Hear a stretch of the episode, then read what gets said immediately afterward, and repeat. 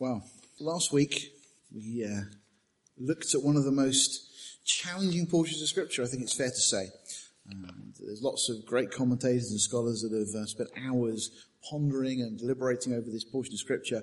Um, but once again, I, I really feel after spending a long time reading lots of commentaries and going through so many different things and just looking at the text, looking at the context of what we've been reviewing in Hebrews, that the whole thrust of what the writer is trying to say to these Jewish believers is they should be growing in grace.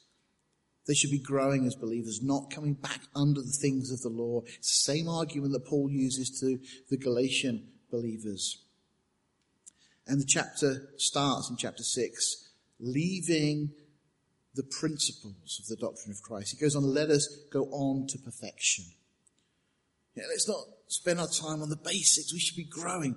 And he's already made the allusion at the end of chapter 5 that this group of believers that he's writing to ought to be teachers themselves by now. And yet he's having to go back and lay down the foundations with them.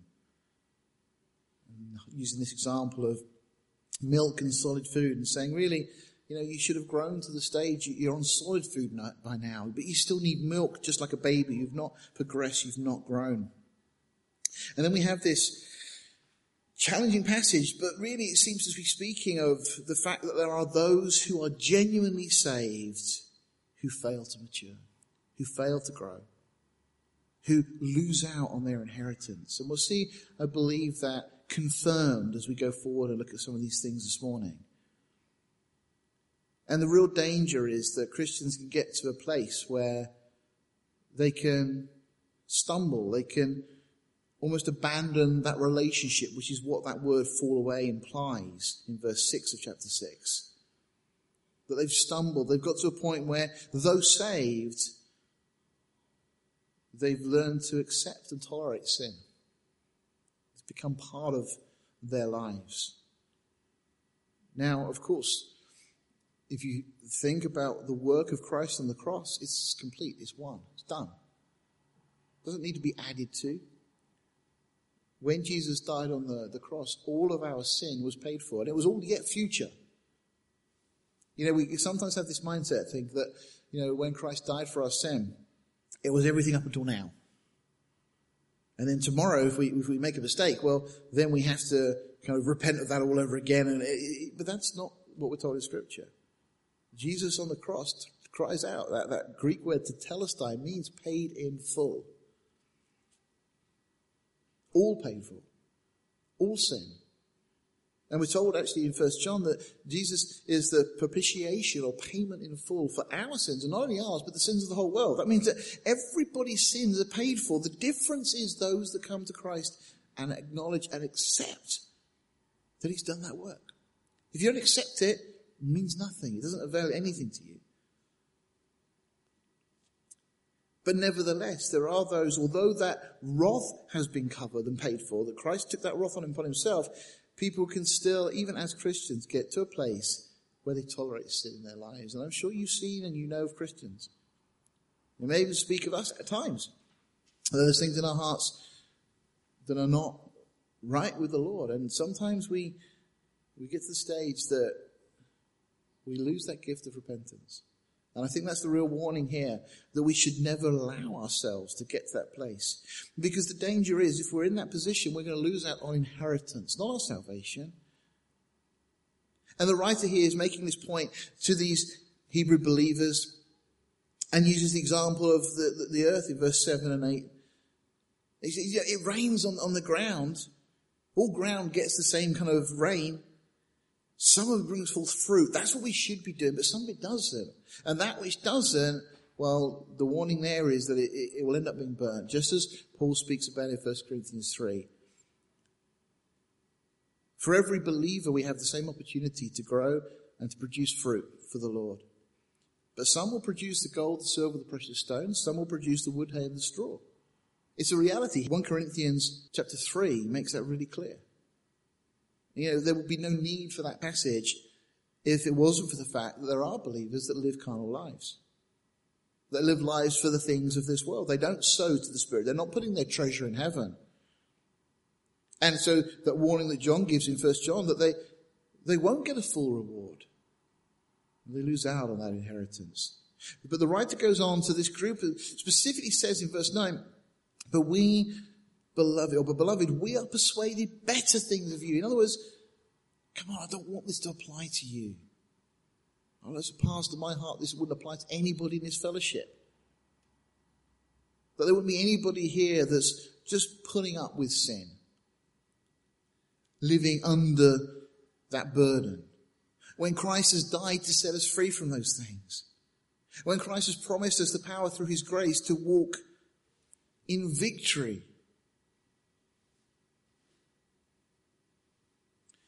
You know, there's a lot of problems that we experience. And it's a great line in the hymn, is it? Oh, what needless pain we bear. On um, Thursday, as we started our study in Isaiah, and we talked about it a bit on Friday at the men's meeting too, it really, really struck me, this opening chapter, there's a line there, verse 5. And Isaiah, after speaking of you know, the way that even an animal knows its owner. Why don't Israel, why don't Israel know their God? And in verse 5 says, why should you be stricken anymore? I've really, really been playing on my mind over the last few days. Why should any believer be in a place where they struggle with depression or anxiety or challenges that we, we, we allow to persist? Scripture says, don't be anxious for anything, but in everything pray. I, mean, I, I love Joe Focht's simplicity. Joe Focht, the pastor of Calvary Chapel in Philadelphia in America. And hopefully he might be coming over later this year, we'll see, uh, to the Teach the Word conference. But I love the simplicity when he speaks about whatever the problem is, the answer is read the Bible and pray. If you're struggling with depression, anxiety, any issues, any challenges that are impacting your life, read the Bible and pray. And it's only say, well, oh, I've tried that. Well, then, then do more of it. Pray more, read the Bible more. I mean, it, it's, it's interesting, it's been said many times that within Calvary Chapel, there's very little time set aside for counseling, and very little time generally needs to be set aside for counseling. Why? Well, we're not called to be counselors as pastors. The Holy Spirit is the counselor. And if we bring God's word to you, the counseling comes through God's word. We're told that the, the yoke of Jesus is light. It's not a heavy burden to carry. We're told that those whose minds are stayed on God will be kept in perfect peace. So, you know, if we're in a position where we're not in perfect peace, well, where does the fault lie? It's not in God. It comes down to are we seeking Him? You know, or are we just giving lip service that? Well, I, yeah, I, I do read the Bible, I, I do pray. But, well, then, if you've still got anxiety, if you've still got issues, if you're still struggling, if you're not growing and you're not maturing as a Christian, if there's still sin, well, then just keep praying. And you know what? Look, share with another believer and let's pray together. But we should be growing. This is what Paul, I say Paul, I keep saying Paul, forgive me if you don't agree with that, but I really believe that Paul is the author of Hebrews, but the writer to the Hebrews is saying here that we should be mature. And he's saying, I, am beloved, I'm persuaded better things of you and things that accompany salvation. Things that go along with your salvation. And thus we speak. This is what he's been speaking about the whole way. So we're going to pick up now in verse 10. But before we do, let's just bow our hearts. Let's just ask God's blessing, anointing, and, and clarity on this, this portion of scripture. Let's pray. Father, we thank you that you don't want us to stay as we are. That, Lord, you have given us your spirit that we would grow. You told us, Lord, that we should be transformed by the renewing of our minds. Lord, I believe that you don't want any of us to be in a state where we are not in perfect peace but that we should have our minds stayed on you. Though the problem, as we all know, is there are so many things that compete for our time and our attention. Oh Lord, I pray you remove those distractions. Or at least remove our focus from them. that our focus would be, as this writer later will tell us, that our focus should be upon Jesus, the author and the finisher of our faith. So Lord bless this time. Give us understanding of these words, these portions of scripture that we studied this morning. That we would grow, that we wouldn't stay where we are. We wouldn't tolerate sin in our life, Lord. Why should things be that way? Lord, as, as I said, why do you settle for things as they are? If they're not right, Lord, we know that you have given us this wonderful path to walk by faith. Lord, so now we, we pray that you give us the strength and the grace to do it. In Jesus' name, amen. Last week I, I read through again that portion of the Jewish New Testament. Um, I just want to start with verse 10 here. Uh, I'm not going to read that again. We'll read in chapter 7 in a minute. I'm going to go back and read uh, the chapter there so we can look ahead. Uh, but just to finish off chapter 6, the writer says, For God is not unrighteous to, to forget your work and labor of love which you've shown toward his name, in that you've ministered to the saints and do minister. I love this because it just shows that God cares and God sees the things you've done.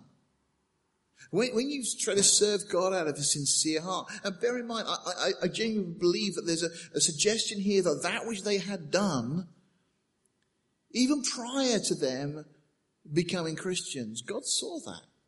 He saw the intent of their hearts. These Jews that got saved. God is not unrighteous to forget what you've done. I, I think we have this mindset again sometimes where we've been taught, and I think erroneously so, that when we get to heaven, we'll all be on the same level. And that people who have lived their lives for the Lord and served will stand next to somebody that's lived a very nominal, casual Christian life. But there it won't matter because we'll all be forgiven and it'll be great because we're in God's presence. And probably like me, deep down, you have that kind of feeling, but that's not fair, is it? You know, is it fair that somebody that's given up their life as a missionary and gone overseas and has given up absolutely everything for the Lord and lived in horrible conditions, that when they get to heaven, they're just standing next to somebody that goes to church on Sunday but goes down the pub three nights a week? Is that right? Is that fair? Well, I think this verse is telling us that that's not the way God is going to deal with it. And actually, through scripture, there is so much that is given to us about rewards. For want of a better expression, there will be a hierarchy in heaven. There will be those that will receive greater blessings and greater honor. There will be those that are there, as it says in 1 Corinthians 3, but by the skin of their teeth, effectively. They'll be saved, yet, yet those by fire.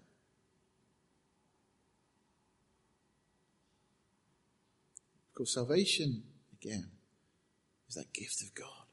But what do we do with it? One of the things Chuck Missler used to say, and when he was speaking to you know, audiences and groups and, and, congregations, he would ask the question, you know, just a show of hands, please, who's saved? And obviously a lot of people put their hands up. And he said, great, what have you done with it? I, I, I love that. I love that question. What have you done with this salvation that's been given to you, this new life? Because bear in mind, it's not just the bread, it's the bread and the cup. The, the bread, of course, speaks about the body of Christ broken for us. It speaks about the wrath of God being poured upon Jesus. But the cup speaks about the new life. These two things go hand in hand. You can't just have the, the cup without, the, the bread without the cup. And because we have this new life, there should be fruit from this new life. Now, God is not unrighteous to forget those things that you've done. Verse 11 goes on and says, And we desire that every one of you do show the same diligence to the full assurance of hope unto the end. He's saying, you know, maybe there's some in this group that were reading this letter that weren't quite there yet, that hadn't actually really done things or lived for the Lord, or there hadn't been good works they'd done as a result of their salvation. They hadn't ministered to other saints, as alluded to. And so the writer says, you know, we desire that every one of you show the same diligence to the full assurance of hope unto the end, that you be not slothful. You know, I, love sloths. I think they're incredible creatures. If you just look at just the way they can just stay so still for such a long period of time and then gradually a slight movement. And you know, if you've been to a zoo and you've seen them or any animal park or whatever, you know, and you watch them, and I mean, you get bored way quicker than they do, waiting for that next slight movement. I think they're amazing creatures. But that's not a great attribute for a Christian. That occasionally you see something, but then you might have to wait a long period of time before you see something else. That's not the way it should be. We should continually be overflowing with the goodness and the grace of God, with the things that He's done for us. We should be just constantly, it should be flowing out to us and, and blessing others. That you be not slothful, but followers of them who through faith and patience, guess what? Inherit the promises.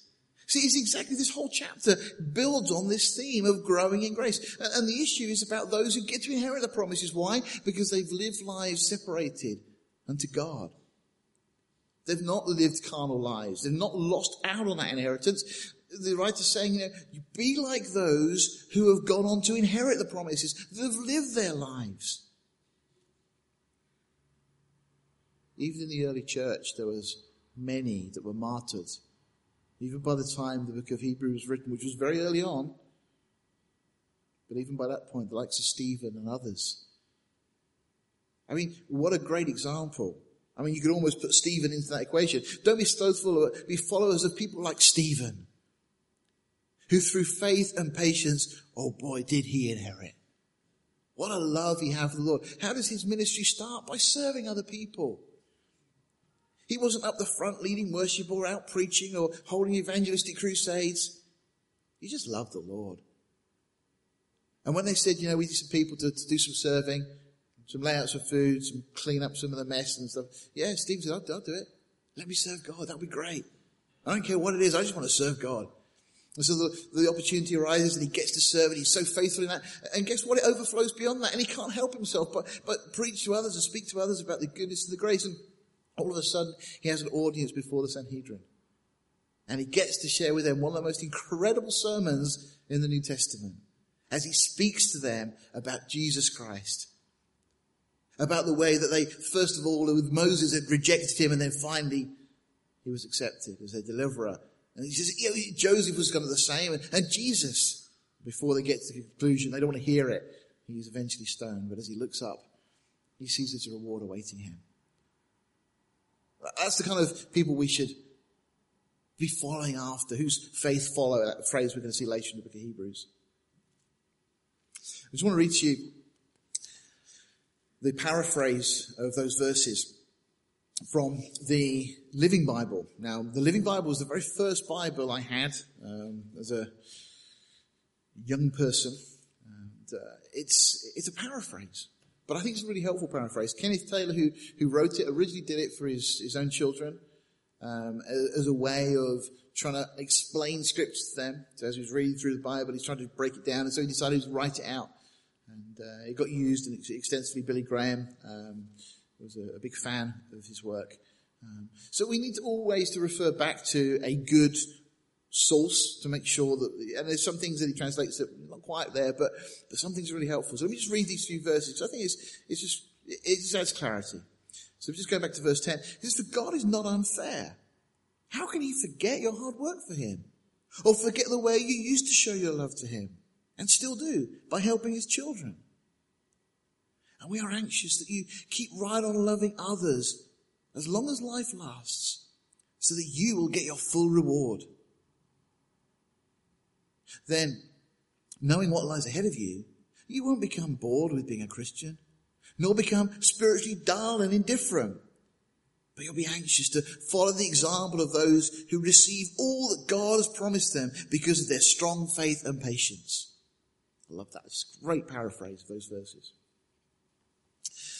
Verse 13, for when God made a promise to Abraham because he could swear by no greater, he swore by himself, saying, Surely blessing I will bless thee, and multiplying I will multiply thee. And so after he had patiently endured, he obtained the promise. For men verily swear by the greater, and an oath of confirmation is to them an end of all strife, wherein, God willing, more abundantly to show unto the heirs of promise the immutability of his counsel, confirmed it by an oath. In that by two immutable things, the two things are the promise and the oath, We'll come back to that in a second. In which it was impossible for God to lie. I mean, it's a great statement in itself. We know that, of course, because God is perfect, but it's impossible for God to lie. Which is another reason why when God says that in six days he made the heavens and the earth, we don't have to guess at what kind of time frame that was because it was six days, because God can't lie. And he wrote it with his own finger, so. Verse 18 again. It's immutable, uh, impossible for God to lie. We might have a strong consolation who have fled for refuge. What a great expression. Fled, fled for refuge to lay hold upon the hope set before us. That's how we should be living our lives. Like a race that we intend to win. Now you'll probably notice from my physique that racing isn't something in the physical sense that I do a lot of. I'm not, but I am very competitive. I like to win. You know, and this is Paul's argument in Corinthians and elsewhere that that's how we should be living the Christian life. We shouldn't be looking to settle for second best. He goes on, the hope set before us, in verse 19, which hope we have as an anchor for the soul. See, that which we're aiming for, the knowledge that there is blessing, that there is reward yet to come, that there is an inheritance for us to receive, that should be such a great thing to aim at that it becomes an anchor for our soul to stop us drifting away. He's already talked about the, the danger and the warning, that warned us about drifting. Both sure and steadfast, which endureth into that within the veil come back to that as well. Whether the forerunner is entered, even Jesus. Jesus got ahead of us. Made a high priest forever after the order of Melchizedek. Now we're going to go into chapter 7 in a second. But let me read you the, again, Kenneth Taylor's paraphrase from the Living Bible of those verses. And it says, building on what we just looked at, for instance, there was God's promise to Abraham. If you want to follow this through, just going to go back to verse 13 and follow down to the end of the chapter in this paraphrase, and you'll get the, the gist. For instance, there was God's promise to Abraham. God took an oath in his own name. And since there was no one greater to swear by, that he would bless Abraham again and again, and give him a son, and make him the father of a great nation of people. Then Abraham waited patiently until finally God gave him a son, Isaac, just as he had promised. When a man takes an oath, he's calling upon someone greater than himself to force him to do what he's promised or to punish him if he later refuses to do it. The oath ends all argument about it. God also bound himself with an oath so that those he promised to help would be perfectly sure and never need to wonder whether he might change his plans. Verse 18, he has given us both his promise and his oath. Two things that we completely, we can completely count on. For it's impossible for God to tell a lie. Now, all those who flee to him to save them can take new courage when they hear such assurances from God. Now they can know without doubt that he will give them salvation, the salvation he's promised to them. This certain hope of being saved is a strong and trustworthy anchor for our souls connecting us with God Himself behind the sacred curtains of heaven, where Christ has gone ahead of us to plead for us from His position as our high priest with the honor and the rank of Melchizedek. Okay. Let's read through chapter 7. I'm going to go to the um, Jewish New Testament read through it in here first, and then we'll go through and see how far we get with the text. So, from beginning of chapter 7, let's read through. Uh, so this Melchizedek, king of Shalem, a priest of God, met Abraham on his way back from the slaughter of the kings and blessed him. Also, Abraham gave him a tenth of everything. Now, first of all, by translation, his name is King of Righteousness, and then he is also King of Shalem, which means King of Peace. There is no record of his father, mother, ancestry, birth, or death. Rather, like the Son of God, he continues as a priest for all time. Just think how great he was. Even the patriarch Abraham gave him a tenth of the choicest spoils. Now, the descendants of Levi who became high priests, who became priests, of commandment in the Torah to take a tenth of the income of the people, that is, from their own brothers, despite the fact that they too are descended from Abraham. But Melchizedek, even though he was not descended from Levi, took a tenth from Abraham. Also, he blessed Abraham, the man who received God's promises. And it is beyond all dispute that the one who blesses was higher, of a higher status than the one who receives the blessing. Moreover, in the case of the high priest, the, the tenth or the tithe is received by men who die, while in the case of Melchizedek, it is received by someone who is testified to be still alive. One might go even further and say that Levi, who, prom- who received, who himself received tithes or tenths, paid a tenth through Abraham, inasmuch as he was still in his ancestor Abraham's body when Melchizedek met him. Therefore, if it had been possible to reach the goal through the system of the high priest uh, derived from Levi, since in connection with it the people were given the Torah, what need would there have been for another kind of priest, the one spoken of as to be compared with Melchizedek, and not to be compared with Aaron? For if the system of the Kohanim, the, the high priest, is transformed, there must of necessity occur a transformation of Torah. The one about whom those things are said belongs to another tribe from which no one has ever served at the altar. For everyone knows that our Lord arose out of Judah, from the tribe of Judah. And that Moses said nothing about this tribe when he spoke about the priesthood. It becomes even clearer if a different kind of priest, one like Melchizedek arises, one who became a priest not by virtue of a rule in the Torah concerning physical descent, but by virtue of the power of an indestructible life. For it is stated, you are a priest or high priest forever to be compared with Melchizedek. Thus, on the one hand, the earlier rule is set aside because of its weakness and inefficiency, for the Torah did not bring anything to the goal. And on the other hand, the hope of something better is introduced, through which we are drawing near to God. What is more, God swore an oath, for an oath was sworn in connection with those who become the priest now.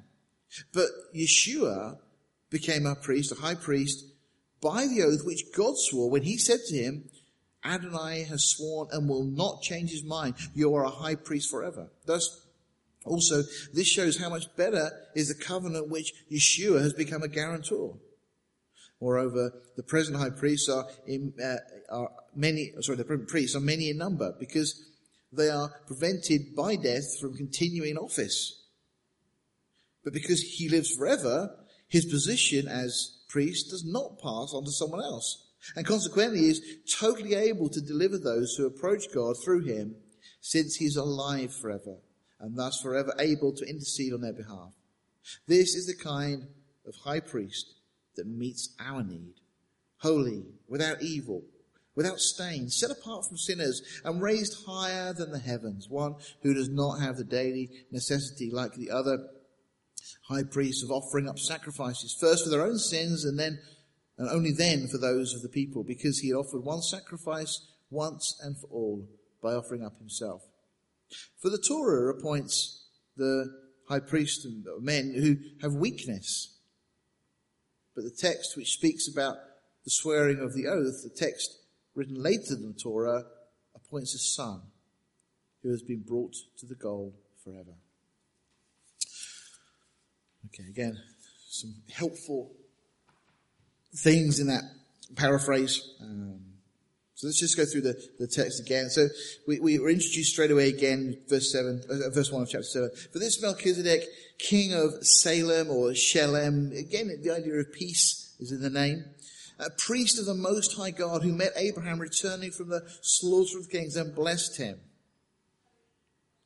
To whom also Abraham gave a tenth part of all, being by first interpretation the king of righteousness and after that also the king of Salem. This is what Melchizedek's name means which is king and peace. As we said earlier, that he's the king of Jerusalem, but he's also a high priest. And then we're told this bit which has confused many and has led to all sorts of wild speculations. Without father, without mother, without descent, having neither beginning of days nor end of life, but made like unto the Son of God, abides a priest continually. Now, I, I like that. Let me just go back to the way this uh, Jewish New Testament translates that, because I think that's quite helpful. Uh, it just says there's no record of his father, mother, ancestry, birth or death. Rather, like the Son of God, he continues as a priest for all time. Uh, and that's the idea. And this is something that we are again indebted to Bill Cooper for, as I shared a few weeks ago, that there was the, the, priesthood of Melchizedek wasn't a hereditary priesthood like the priesthood of the Levites, as that we, we get later on. That the, there's many priests in the Levitical line because they die. And so another one then comes and then so on and so on. But this priesthood is one that wasn't hereditary. Now we understand, and again from the work Bill Cooper's done, that Melchizedek was a line of kings and priests that ruled and reigned in Jerusalem for a period of a thousand years prior to the time of um, Israel coming back and entering into the land, by which point um, Jerusalem had been taken over by the Jebusites. But prior to that, this place had been a place of worship to God. And again, there's the, if you want to read Bill Cooper's book, he goes into detail about those things. And the letters that we have, that are written by a subsequent king and priest of Jerusalem to one of the Egyptian pharaohs, uh, the things that come out of that are quite interesting. So when it says that he was without father, without mother, it doesn't mean that uh, some people have said, well, maybe this is Jesus, or somebody have said, well, it could be Shem, it could be all these. Well, we, we know the ancestry of Shem, so that doesn't work for a start. You know, and it's certainly not Jesus because Jesus is, is of the same order of, or, or the same priesthood, this is the same kind of, um, the idea is being a priest directly to God. God had chosen these kings and priests in Jerusalem back in the day. And just the same way, God has appointed Jesus as king and priest. It wasn't a hereditary thing. And that's, that's all this is saying, without father, without mother. But then we go on to verse 4. Now consider how great this man was to even Abraham. Who the patriarch Abraham gave a tenth of the tithe of the spoils. And again, I'm just going to jump in and out of the, the Living Bible's translation or paraphrase here because it says, you know, see then how great this Melchizedek is. Even Abraham, the first and most honored of all of God's chosen people, gave Melchizedek a tenth of the spoils he took from the kings he'd been fighting. Verse 5 says, And verily, they that are of the sons of Levi who receive the office of the priesthood have a commandment to take tithes of the people according to the law, that is, of their brethren, though they come out of the loins of Abraham. But he whose descent is not counted for them received tithes of Abraham and blessed him that are the promises. Again, let me jump to this paraphrase. One could understand why Abraham would do this if Melchizedek had been a Jewish priest. For later on, God's people were required by law to give gifts to help their priests because the priests were their relatives. But Melchizedek was not a relative, and yet Abraham paid him. Now, there's four arguments basically presented here. That's the first one. The, the, the second argument that comes in halfway through uh, verse 6, it says, But whose descent is not counted from, um, the, from them received tithes of Abraham and blessed him that had the promise. The idea is that, um, that Melchizedek placed this blessing upon mighty Abraham. And as everyone knows, a person who has the power to bless is always greater than the person he blesses. And that's exactly what we're told in verse 7 and verse 8. Read on.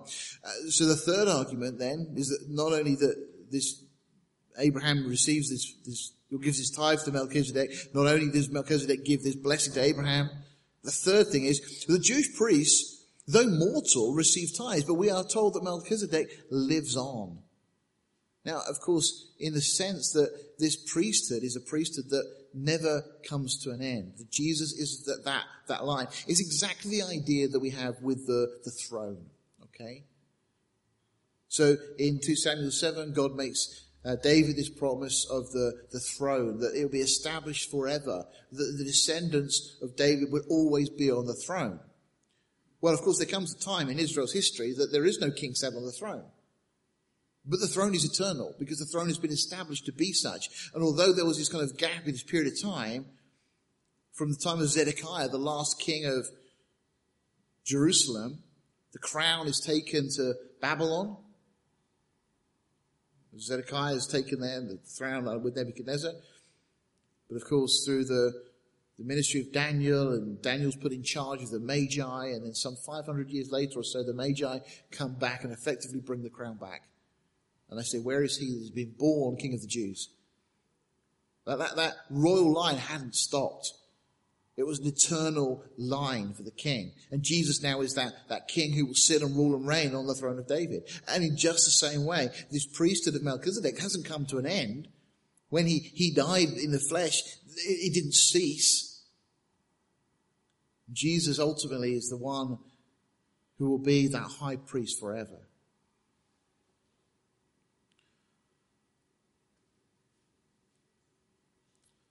So the fourth argument, starting from verse 9, I was going to read from the, the paraphrase again, Living Bible. One might even say that Levi himself, the ancestor of all Jewish priests, of all who received tithes, paid tithes to Melchizedek through Abraham. So saying, you know, in a sense, because Levi comes from Abraham and Abraham pays tithes to Melchizedek, effectively you could argue that Levi does the same thing.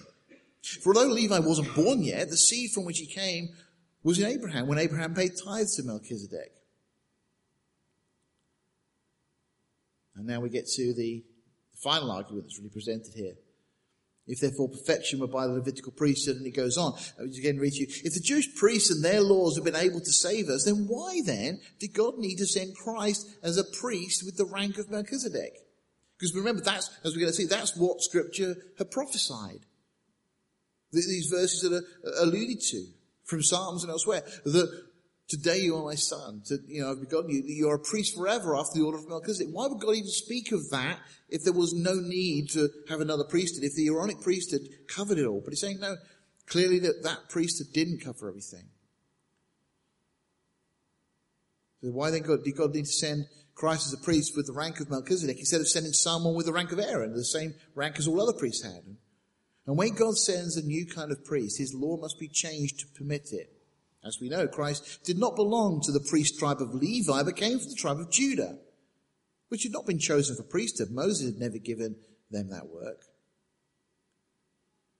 Again, effectively verse 15. So we can plainly see that God's method changed. For Christ, the new high priest who came with the rank of Melchizedek, did not become a priest by meeting the old requirement of belonging to the tribe of Levi, but on the basis of power flowing from a life that cannot end. And the psalmist points out, uh, points this out when he says of Christ that you are a priest forever with the rank of Melchizedek. And again, this carries on, verse 18, for there is a verily a disannulling of the commandment going before for the weakness and the unprofitableness thereof. It speaks of the problem that we have with the law. The law cannot make anybody perfect. It can't make us right with God. The only thing the law does that's perfect to show us that we are, perfectly incapable of keeping the law. Again, we read, yes, the old system of priesthood based on family lines was cancelled because it didn't work. It was weak and useless for saving people. Now we see examples, of course, with the likes of Eli and his children who were just so ungodly. And yet they inherited this role. Just, the system didn't work. Verse 19 effectively, it never made anyone really right with God, but now we have a far better hope. And this, this is just lovely. This is the hope that we have. Bringing in this better hope. For Christ makes us acceptable to God, and now we may draw near to Him. And this is exactly what Christ has done. The law could never make us acceptable to God. All, all the, the, blood of the, the bulls and goats did was atone for sin. But as we're, going to see, it can never deal with the problem of the conscience. So again, let's read a paraphrase of verse 20. God took an oath that Christ would always be a priest. Although he never said that of other priests, only to Christ he said, the Lord has sworn and will never change his mind. You are a priest forever. You see that the priesthood of Christ is an eternal priesthood with the rank of Melchizedek.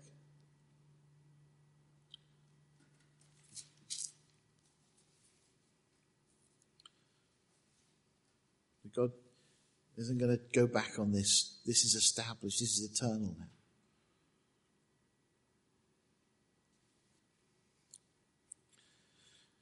Because of verse 22, effectively, because of, of God's oath, Christ can guarantee forever the success of this new and better arrangement. Under the old arrangement, there had to be many priests so that when the older one dies off, the system can still be carried on by others who took their places. That's what we said a, a moment ago. It's a hereditary system.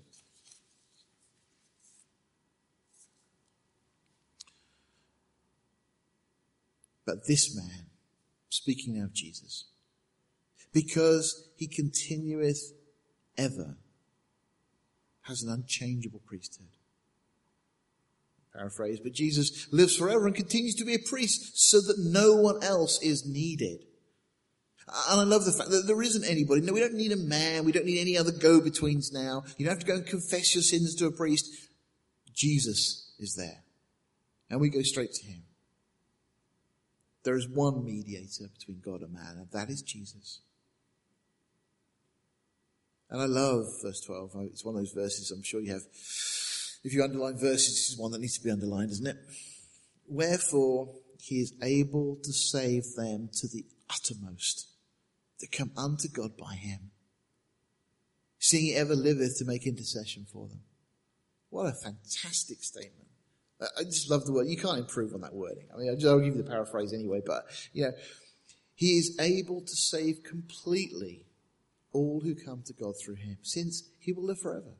He will always be there to remind God that he has paid, paid for their sins with his blood. Isn't that what it says? What a great statement. That he can save to the uttermost.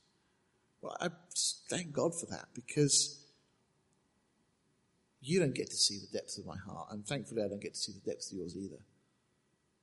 But Jesus does. And I'm so glad that we have statements like this in the Bible. That we can have this incredible confidence in Him, in the work that He's done. You know, it's all about His grace. We were singing songs earlier about that grace. But He's able to save them to the uttermost. That do lots of good works and no, no, no, it doesn't say that, does it? to try really hard. No, it doesn't say that either. To simply come to God by Him. See, salvation is so simple for us because it was so hard for God in that He had to give up His Son, and for Jesus that He had to pay such an incredible price. But all we have to do is to come to God by Him. And then seeing that He ever lives to make Him, He's always there, He'll always be before the throne. Uh, you know, we, we read in Job how Satan goes before God and tries to pull Job down. But we have one before the throne now. If Satan ever tries to bring any accusation against you or I before the throne, well, we have another one there already. At the right hand of God, who ever lives to make intercession. Who's always there. Any claim that Satan brings against you or I, Jesus comes and says, No, it's been paid for. Can't have that. It's been paid for by my blood.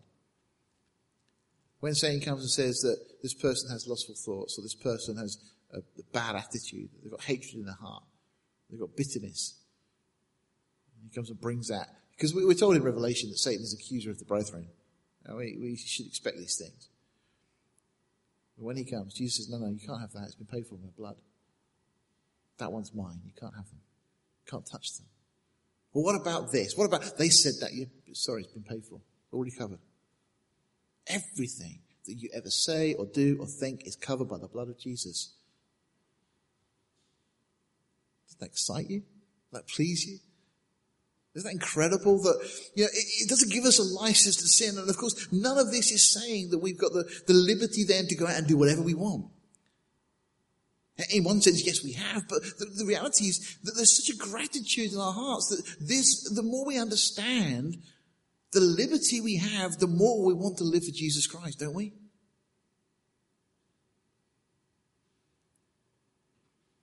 We become so overwhelmed by what he's accomplished for us. For such a high priest became us, who is holy, harmless, undefiled, separate from sinners and made higher than the heavens I'm just getting the paraphrase. He is therefore exactly the kind of high priest we need.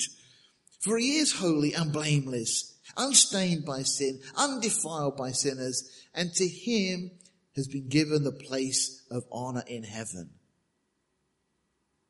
Who needeth not daily as the high priest to offer sacrifices, first for his own sins and then for the people's, for this he did once when he offered up himself. He never needs the daily blood of animal sacrifices that other priests did to cover first their own sins and then the sins of the people. For he finished all sacrifices once and for all when he sacrificed himself on the cross. And then our final verse for the chapter. For the law maketh men high priests which have infirmity. But the word of the oath, which was since the law, maketh the Son who is consecrated forevermore. Paraphrase, under the old system, even the high priests were weak and sinful men who could not keep from doing wrong. But later, God appointed by his oath a son who is perfect forever. Well, I hope that stirs your heart because it certainly stirs mine. Let's bow our hearts now and thank Him. Father, we praise you for what you have done. And, and Lord, the, the, the, argument that we've been looking at in these chapters is that we should mature as Christians. Well, what a great foundation, Lord, for us to build on. What a great springboard, Lord, to go from this point and say, Lord, whatever has happened in our life up until this point, whatever things we have tolerated, whatever things we have allowed, whatever things we've not done that we should have done, Lord, now is the time to say enough. The Lord, we want to grow in grace. We want to be your people set apart for you. And Lord, not just to do things for you, not to do works, but just to love you first and foremost for all that you have done. Knowing that every minute of every day you are before the throne and you are able to make, and you do make intercession for us. That there is nothing that can separate us from the love of God in Christ Jesus. So Lord, stir our hearts. Give us a greater desire to live godly in Christ Jesus in these days that remain. And Lord, whatever has been up until this point, it's now in the past. And Lord, nothing is able to separate us from your love. Nothing is so powerful that Satan can use it against us. Because Lord, your blood is sufficient. Your work is complete. You are a high priest who will not die, who will not get to the point of ceasing office, but you are forever there in this role of high priest appointed by your Father, by our Father. We thank you for these things, Lord. Again, please stir our hearts and excite us and give us a great desire and the grace to walk by faith, responding with lives of worship. We ask in Jesus' name. Amen. Okay, may God richly bless you through this week. Read ahead, chapter 8, next week, Lord willing, uh, if we're not raptured first. May God bless you.